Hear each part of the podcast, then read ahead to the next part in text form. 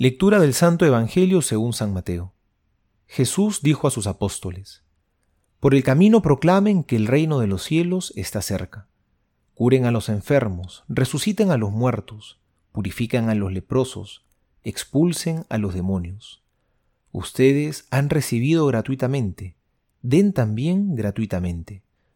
No lleven encima oro, ni plata, ni monedas, ni provisiones para el camino ni dos túnicas, ni calzado, ni bastón, porque el que trabaja merece su sustento. Cuando entren en una ciudad o en un pueblo, busquen alguna persona respetable y permanezcan en su casa hasta el momento de partir. Al entrar en la casa, salúdenla invocando la paz sobre ella. Si esa casa lo merece, que la paz descienda sobre ella, pero si es indigna, que esa paz vuelva a ustedes. Y si no los reciben ni quieren escuchar sus palabras, al irse de esa casa o de esa ciudad, sacudan hasta el polvo de sus pies.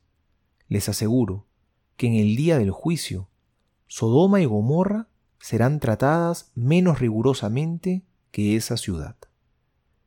Palabra del Señor, gloria a ti, Señor Jesús. Hoy nadie habla de dar cosas gratis. Todo te lo tienes que ganar. Nada es gratis en esta vida. Probablemente es una frase que tantas veces hemos escuchado. Sin embargo, esa no es la visión de Dios. Por el contrario, Él ha querido darlo todo gratis, por amor, sin condiciones.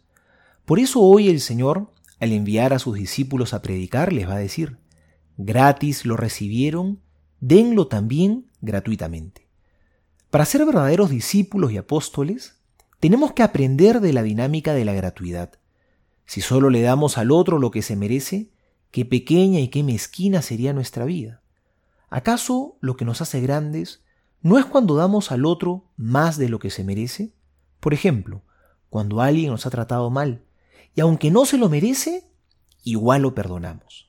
O cuando somos generosos con alguien que no lo ha sido con nosotros. O cuando ayudamos al que nos necesita, pero sabemos que no nos lo va a poder pagar de vuelta. ¿Eso no nos hace realmente grandes como personas? ¿El mismo amor no es acaso algo inmerecido?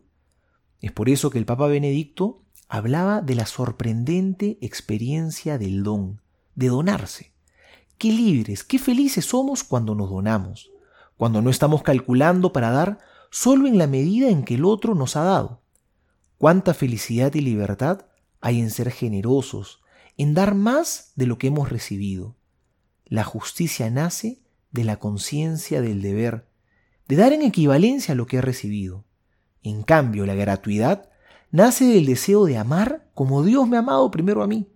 Y ahí está la gran diferencia. Y felizmente esto es así, porque si Dios nos pagara a nosotros según lo que mereciéramos, creo que estaríamos en graves problemas. Demos gratuitamente y acojamos generosamente la llamada del Señor a ser sus apóstoles en este mundo. Soy el Padre Juan José Paniagua y les doy a todos mi bendición en el nombre del Padre y del Hijo y del Espíritu Santo. Amén.